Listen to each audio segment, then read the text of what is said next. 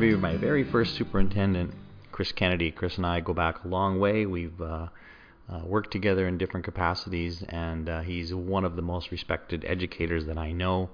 Um, you'll you'll hear in this in this interview his sort of sense of calm around this really challenging time.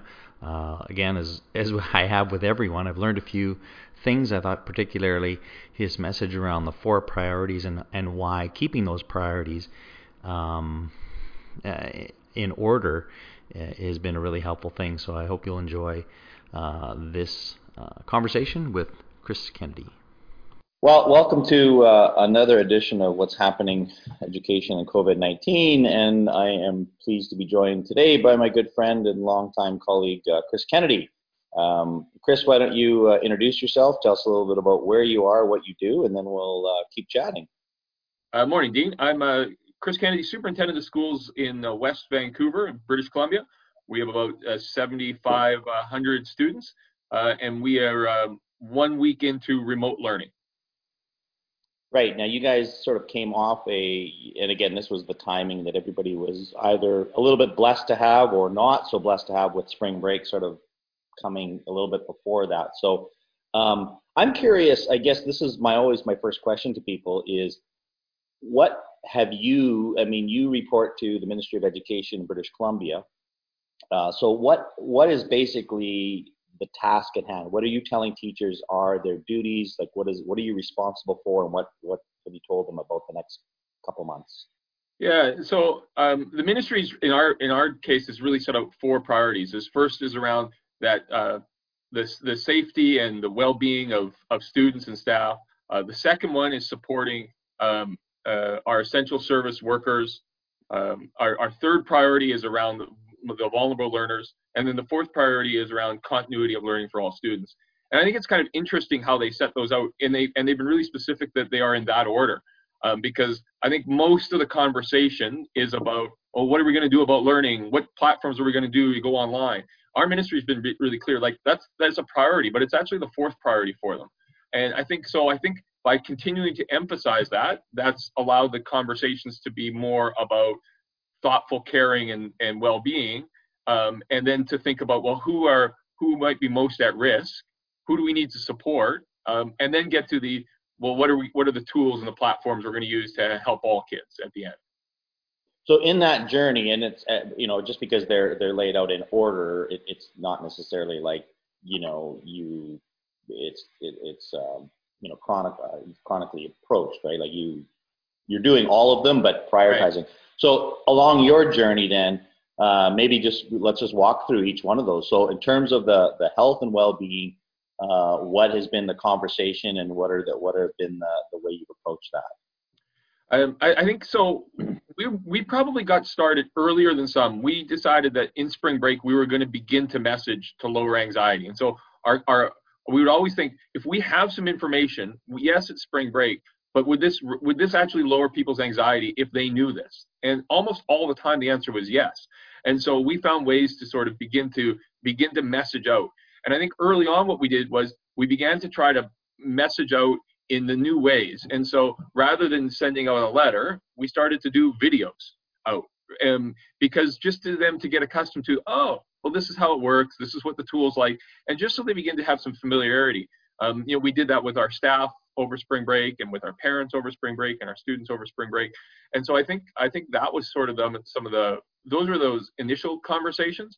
Um, and then then that whole modeling. Well, we would model that, and then what I heard happen in schools this week was then those they did those same things with their staff, their school staffs, and with their school parents and their school student bodies.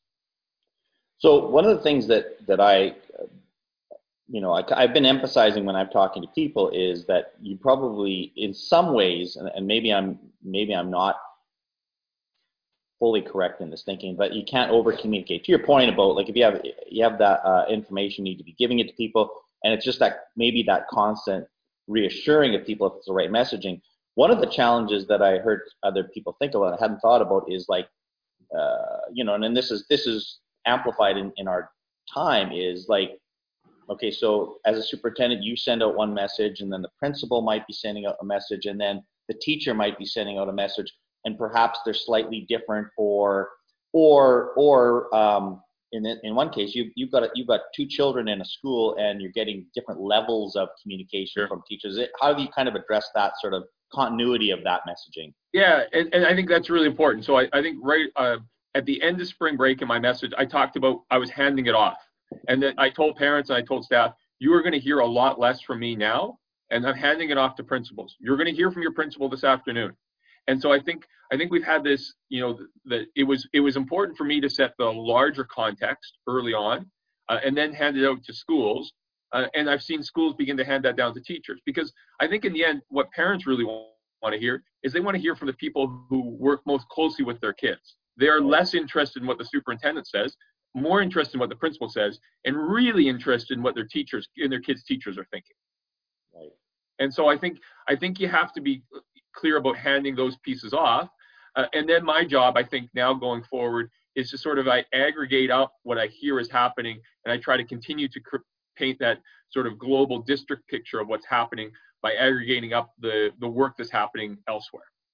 So all of our like all the first responders and all that, their children are entitled to still go to school. So that and so they're um uh, uh so that so we're providing in we're providing school for them So all of these uh, ESWs um, uh, are are and, and and so we have a, a, little we have it's not many kids but like it took you know a couple dozen teachers and and EAs who've all stepped up and go yeah yeah I'll do that and sure. that could be that can make you nervous and it's people not teaching in their like you know they could just sit at home and teach online right but now they right. they're stepping up and taking the 7 a.m. shift to to te- work with these kids.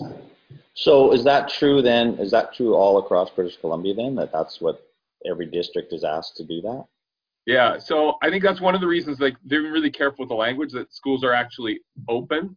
We're just suspending in-person instruction, and so schools are open and and they're and all school districts are required to provide uh, um, school for essential service workers' children, free you know, sort of nine to three, free of charge. Um, and then, you know, some of us, we've, we're going seven to seven. It kind of lines up with the, the hospital shifts and the police shifts. What do you mean seven to seven? Like in terms so, so we started, we offer like it's, you know, how you, some parents would send their kids to before and after school care. So we, right. we, our school opens at 7 a.m. And so they can bring their kids there if they have a, like, because most of our hospitals are on a 7 a.m. to 7 p.m. shift. And so we right. start at 7 a.m and, and go to 7 p.m. And that's mostly for your elementary folks? Yeah, so it's just for 5 to 12 year olds. Okay. Okay.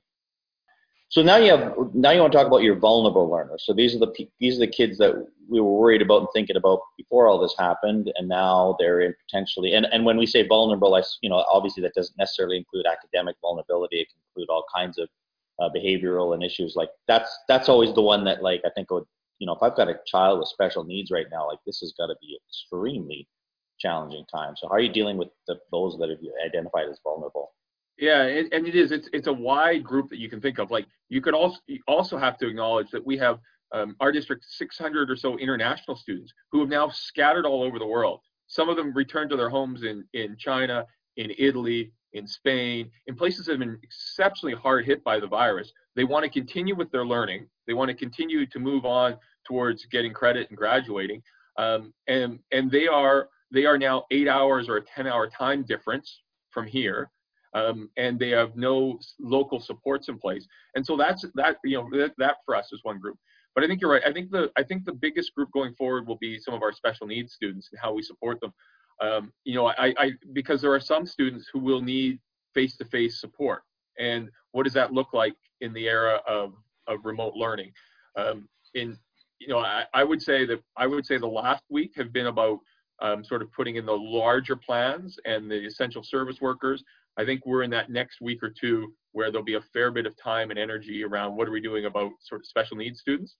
Um, and then that bigger sense of vulnerable learners. I'm I, I, what I see happening around us in other districts is super impressive to see places like Vancouver and Surrey with their um, their meals programs are all still carrying on. They're figuring out ways to make sure that breakfasts and lunches are being served to these families because who are reliant on that as part of their school program. Uh, and um, and so I think uh, you know I think in West Vancouver we have some diff- we don't have some of the same vulnerabilities as other communities, but I, I think a lot of thoughtfulness in BC around how do we make sure we're continuing to service those who really need school for far more things than just academics. So, and that I guess that makes me think about, um, you know, for better or for worse, when we look at our when you look at a typical classroom and you, you identify, okay, so you know all of these all of these kids come with a variety of needs, and on the one hand, we're trying to be equitable uh, not just for the most vulnerable, but to make sure that everybody feels like they're getting this quality experience. But now, you know, sort of given time, resources, and um, you know priorities, uh, we probably are going to rely on the parents who have means and the parents who have uh, you know m- more stability in their lives to take even more ownership of their child and their child's education. Just because you know we don't we can't do what we normally did. So um, is that messaging sort of being uh, given in because we wouldn't say that message in a face-to-face setting saying well your kids are uh, your kids are okay so they're not going to get any attention. We would never do that. We don't mean to do that. But i think i just wonder if now is the time where we have to kind of uh, think about those parents like you actually don't need our help as much as like these people and, and capacity wise we got to we got to help these guys well, and I, and I, think that gets to that priority. Like, and I think I think we've acknowledged that by saying, you know, essential service workers, they're going to need help because they're they're working 12-hour shifts at the hospital and they're trying to stop the virus. And then special needs families, they're going to need help because they they have some unique challenges. And so the everybody else bucket, um, you're going to be have to be a little more on your own. But le- then also let us reassure you that you know if you're a grade 12 and you're put into that category we've just talked about you don't ha- it's not that you have 95% right now in math 12 and you're going to walk out of here with 75% in, uh, in two months. You know we're not going to ding you and penalize you because you don't have access to the, some of the same school supports that you had uh, you know up to spring break. Like i think we've been pretty good also with the messaging that you know yes you know carrying on with uh, remote learning isn't optional but also that, that nobody's trying to, to come out and get you right? Like we're, we're all kind of, we're in it to support. You. Yeah, we're on your side, right? Like that's been a mess. like we're on your side to make sure that you know that your dreams and your goals around university that were there a month ago, we're still going to help you get to there. Right, right. Um, do you are you using any specific language? I know I've been I've been talking with a lot of people. Uh, some people are calling it very intentionally about because they're not people are sort of already shied away from online learning. That's not really what we're talking about. It's emergency remote uh, crisis, it's emergency real learning. It's some some are using. Uh, I know in the U.S. they're calling they're they're using uh, supplemental as opposed to mm. because they're very um, specific about not introducing new learning. Like if, if if you had something planned to do in May that was going to be new, that's off the table. It's it's all kind of under the bucket of enrichment or that kind of thing. Or you been what kind of language are you using around to frame all of it? Yeah, I, I would say that we're kind of like in the middle there. We you know we still we talk about uh, remote learning. Um, some of it sometimes talk about sort of emergency remote learning. Um, uh, we uh, I would say that we would be introducing. I, I think there would still be new new materials still being introduced. I think I think there is a goal that we want to make sure that you know some of those core pieces that you want kids to understand at a certain grade and a certain subject that you still have a chance to cover them. I think that will become clear in the next week or two as we understand, in, especially in districts, the levels of access to tools and technologies. And I think we're really conscious about not widening the gap right now that that we're trying to that that in in schools and districts where there's sort of a an even playing field with access to tools and technology, I think there will be more it's remote learning. Um, I think in those places where there's a greater gap, I think we're going to see it more as you described around enrichment and supplemental because you just you know, I, I think there's a there is a there is everyone's bought into the idea that this shouldn't this shouldn't make the gap even wider between those the haves and the have-nots. So it, it essentially, uh, when we when we you know use the terms personal learning or personalized learning, it will probably be.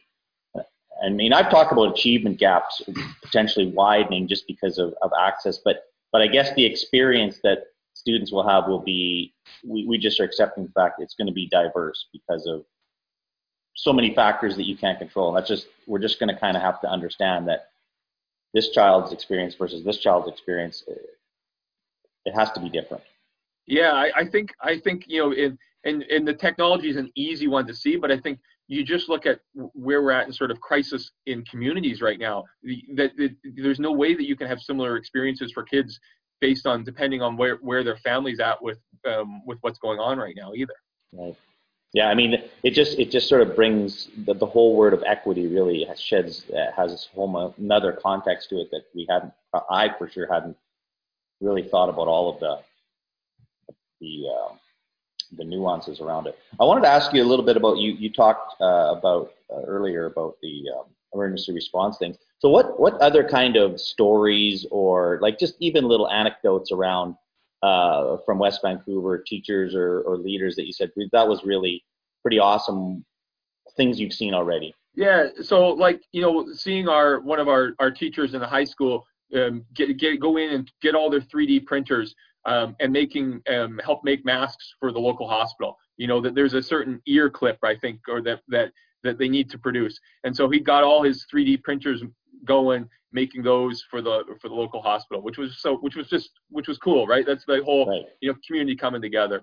You know, I, I like almost I, I see photos every day of of families who are posting or who are doing little chalk drawings or, or putting pictures up in the windows at the school. You, you just it's a reminder of how how important schools are, right? The centers of community are for for families, and um, like that they want they're desperate for those connection pieces. Um, you know, we have this past week we had students who could come in to get stuff they needed for um, for remote learning, and you know could go in in small groups and social distancing and all of that.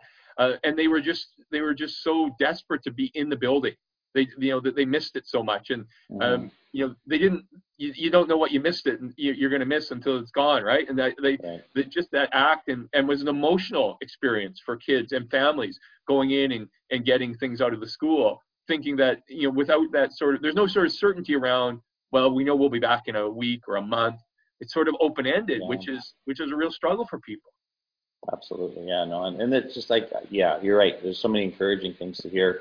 Um, what uh, so as you look ahead, because you don't know how long this is going to be, and you can maybe in the back of your mind think, well, this is more than likely going to be this is this is the, the school year. What are your concerns, uh, like that you're thinking about? Like this, here's the thing that I'm really still concerned about. That you know, as much as we've got things in place, I don't know how we're going to deal with this, or or I'm worried about this. Yeah, I you know one group I feel real for really badly for is our grade 12s. You know, there is such I, like the all the pieces around graduation, and they are they're sort of they're cultural milestones for kids. And um, you know, I know that they're anxious about it, they're sad about it, they're worried about it.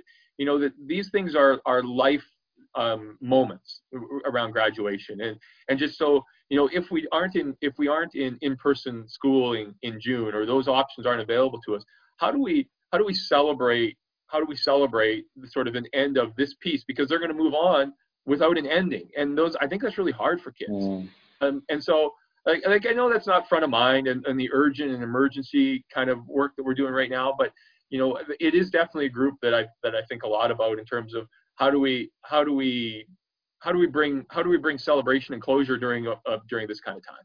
Well, and again, I think we, you know, as, as a sort of uh, as a school district or whatever, it is sort of that like thing you just hang your hat on that you can you know put on the wall and say we did it and you know especially yeah. those that have done 13 years of schooling um, yeah it's it's a big it's a big thing in a, in a kid's life and in, in a school's life to be able to honor that and not not being able to do that you know it's, i mean it's among many of the things that of course we're struggling with so um, I just want you to know that uh, since I've been self isolating, I have maintained my 11,000 steps a day um, without even going out of the house, which is good. So I'm just wondering about you. You've got four kids, school age kids. Uh, tell me a little bit about. Here, here's what I want to know. So I know you you do go in and, and stuff like that, but has there just been sort of a moment in your days up to now at home that you've thought, oh wow, this is I've never done this before, and it could just be just a little interaction or uh, routine that you've established or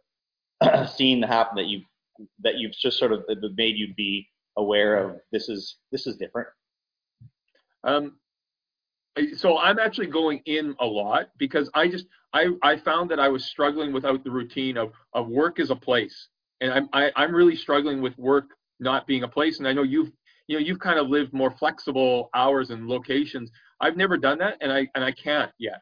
And so I go in every day to work. I'm there in the morning, and I stay to the end. And I'm the only person upstairs in the office. Um, but for me, I kind of I I'm finding I haven't been able to find when I'm at home. I'm struggling to find a routine that feels like work.